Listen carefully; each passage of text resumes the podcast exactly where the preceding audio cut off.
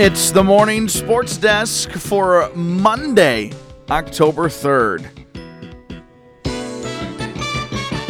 Lots and lots of football needs to be discussed today. Holy moly, Leroy. Let's see. Let's go back to Friday, all right? That's kind of first things first on our uh, schedule. Uh, I got to call my very first football game of this fall sports season. That was a lot of fun. Uh, it was at the Wadena Deer Creek homecoming game where they played Warroad. However long of a drive that is. What is it? Three hours, three and a half hours, four hours from here. And uh, Wadena Deer Creek won in, in, um, uh, convincing fashion. 34 to 8 was the final score of, of that one. All 34 of their points came in the first half. Uh, just an all around uh, uh, good effort from Wadena Deer Creek in that contest. Uh, in my conversations with head coach Kyle Petermeyer, uh, in in the pregame show and and uh, and talking with uh, other folks just uh, at the game prior to kickoff and you know discussions that you hear around the community. This was lining up to really be a physical football game. Uh, Gabi Boucher, a great, great runner for the Warriors, uh, but 6'3, 215 pounds, just kind of a behemoth of a high school running back. And they like to use him, and he's efficient. And uh, the Wolverines knew that, said Coach Petermeyer going in. And um, uh, they did some old school football things, like controlled the line of scrimmage. Wolverine started with the ball, they went right down the field and scored, and then defensively uh, uh, forced uh, like a three and out right out of the chute. And uh, uh, talking to Coach Petermeyer then in in the post game show, that's that's what we talked about. That's like how you draw it up. Uh, a fast score, an early stop, establishing the line of scrimmage. You force a few turnovers along the way. Uh, you punch it in the end zone. They threw the ball well. Uh, they ran the ball well. It was fun. It was fun to get to my. That was the first high school football game I've watched in person this entire fall. So it was fun to get back into the swing of things. Of course, then we turned it around on uh, Saturday uh, to uh, turn on Gopher football. And I have been, just like everyone else, pretty excited about Gopher football this year. And I made up my mind going uh, uh two weeks ago into the Michigan State game. Geez, if the Gophers can go to East Lansing and just put the beat down on Michigan State, I am all in. I'm all in this year because then the following week is homecoming, and we're talking we're talking something a little ridiculous here, aren't we? We're talking big things with Gopher football. And then and then homecoming happened. Did you see that game? I don't remember what the final score was. I think the Gophers scored 10 points. It was ugly. They were bad on offense. They were fine on defense, I guess. I don't know. It was Purdue.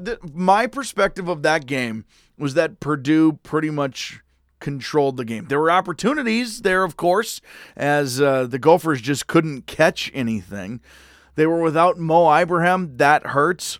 And a team like Purdue went into that selling out to try to stop the run. That was the goal. They talked about it throughout the game the entire time. Like, our goal is to make Tanner Morgan beat us and we're going to stop Mo Ibrahim from running all over the place. Well, Mo didn't even play, so now they had to now they got to sell out trying to stop the run against a guy who's not the starting running back.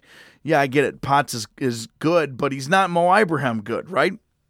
So now they get to stop they get to stop the run game that doesn't feature the best running back and boy, there were some opportunities for the Gophers, but then just like every drop was like, yep, you just feel it. You can just feel it.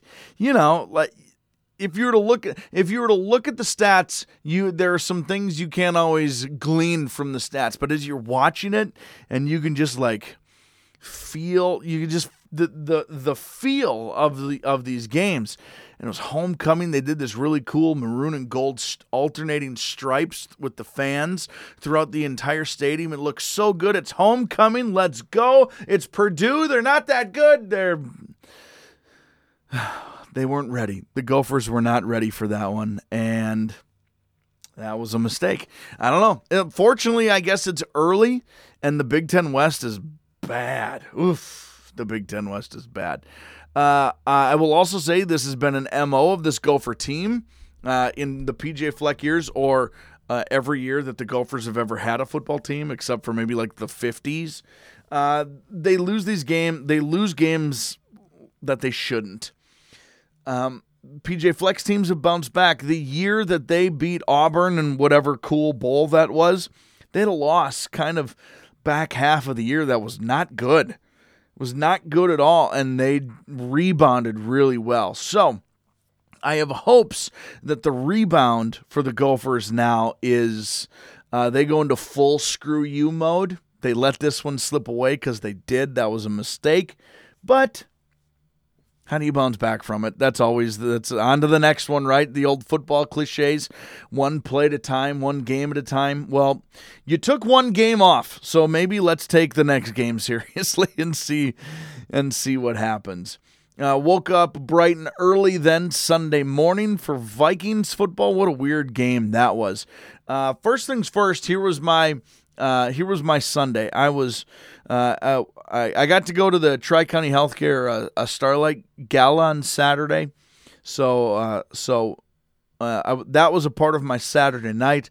I woke up exhausted Sunday morning, and um, I may or may not have fallen asleep. I don't know somewhere in the in the third quarter, early fourth quarter, something like that. So I, I missed all the fireworks at the end of the game. I, I, I must admit, but the first part of that game was was weird. They look really good. The Vikings do on their first drive of every game. It's there's there's shades of Brad Childress in this Vikings team. It seemed those those those chilly Vikings. The first drive of every game, they would go down the field and score, and they look really good. And this Vikings team does that also. They go right down the field. It's it's clearly well organized and planned out. And when this Vikings offense is clicking, they're downright scary. Um, obviously Jefferson is scary, and Thielen is scary, and Dalvin is scary. And there's there's a lot of really really good pieces, uh, but there are other times this Vikings offense looks like they have a brand new head coach and offensive scheme that is much more elaborate than the offensive scheme previously run, and they look out of sorts. To me, it looks out of sorts. It looks ugly at times, which is depressing because it's supposed to be this brand new high powered offense, right? It's not that all the time. I think a big part of this is just the wholesale changes that happened on the offensive end. Like Mike Zimmer was just, we're going to run, we're going to run, and we're going to run. And every offensive coordinator we're going to bring in, it's my team. I'm going to tell them we're going to run, we're going to run, we're going to run. And every time we pass a lot, that's going to be cool. In my post game show, I'm going to say, we just need to run the ball more. We need to run. We need to run. And, uh, and KOC's not that way. KOC's not. He will run the ball, of course, with Dalvin and and and uh, uh, Mattison. You got to run the ball. They're good at running the ball, as it turns out. But, oof, when it is messy right now, like there's there's just balls that are that are sailing by, that are just sailing by everybody because clearly there's been a miscommunication between the quarterback and whichever receiver the ball was heading towards uh, uh, uh, what direction it was heading in. So I'm not worried. I say all of that to say I'm not like worried about the Vikings offense. It's frustrating, but they got the win despite being frustrating. Defensively, I think they might be bad. Um, what was that week four? I think they might be bad on defense. They were bad on defense last year. Um, it seems like.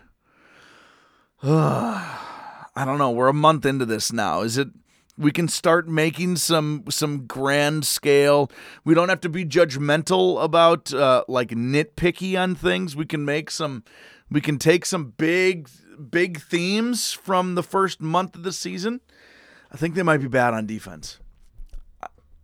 It's not it's not that good all the time. Danielle Hunter and and uh, and the dawning of the age of Za'Darius. Remember that in the offseason? All the the social media, the hashtag meet at the QB, meet at the quarterback. They like are not meeting at the quarterback at all. They're not meeting except to dap each other up in the pregame.